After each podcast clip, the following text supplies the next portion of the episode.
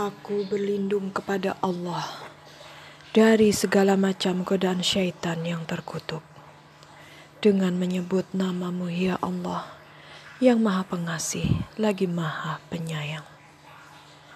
Terjemahan surat Al-A'raf ayat 143 sampai ayat 151. Dan ketika Musa datang untuk munajat pada waktu yang telah kami tentukan, dan Tuhan telah berfirman langsung kepadanya, Musa berkata, "Ya Tuhanku, tampakkanlah dirimu kepadaku agar aku dapat melihat Engkau." Allah berfirman, "Engkau tidak akan sanggup melihatku, namun lihatlah ke gunung itu.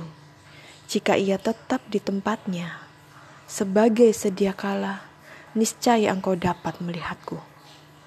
Maka ketika Tuhannya menampakkan keagungannya kepada gunung itu, gunung itu hancur luluh dan Musa pun jatuh pingsan. Setelah Musa sadar, dia berkata, Maha suci engkau, aku bertaubat kepada engkau, dan aku adalah orang yang pertama-tama beriman. Allah berfirman, "Wahai Musa, sesungguhnya aku memilih melebihkan engkau dari manusia yang lain pada masamu untuk membawa risalahku dan firmanku. Sebab itu, berpegang teguhlah kepada apa yang aku berikan kepadamu, dan hendaklah engkau termasuk orang-orang yang bersyukur." Dan telah kami tuliskan untuk Musa pada lauh-lauh Taurat segala sesuatu sebagai pelajaran dan penjelasan untuk segala hal. Maka kami berfirman, berpegang teguhlah kepadanya, dan suruhlah kaummu berpegang kepadanya dengan sebaik-baiknya.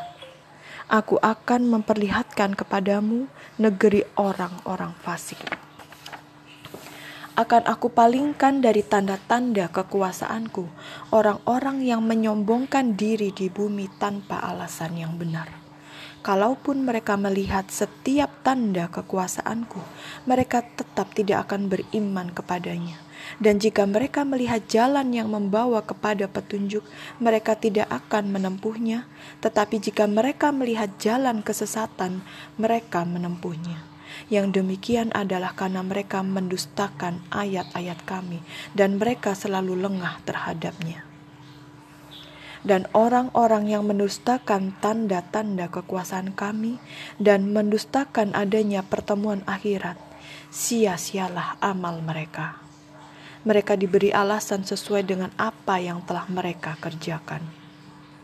Dan kaum Musa setelah kepergian Musa ke Gunung Sinai, mereka membuat patung anak sapi yang bertubuh dan dapat melenguh bersuara dari perhiasan emas. Apakah mereka tidak mengetahui bahwa patung anak sapi itu tidak dapat berbicara dengan mereka dan tidak dapat pula menunjukkan jalan kepada mereka? Mereka menjadikannya sebagai sembahan. Mereka adalah orang-orang yang zalim.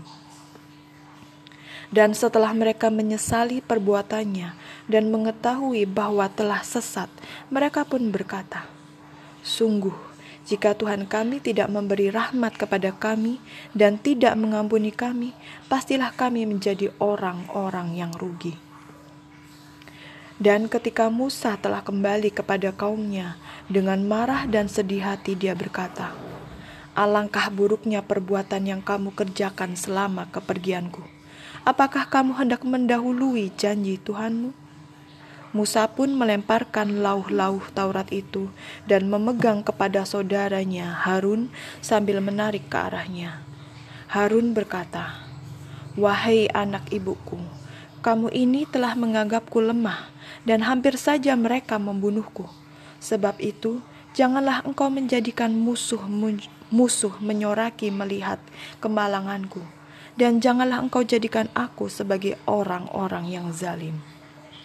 Dia, Musa berdoa, Ya Tuhanku, ampunilah aku dan saudaraku, dan masukkanlah kami ke dalam rahmat Engkau. Dan Engkau adalah maha penyayang dari semua penyayang.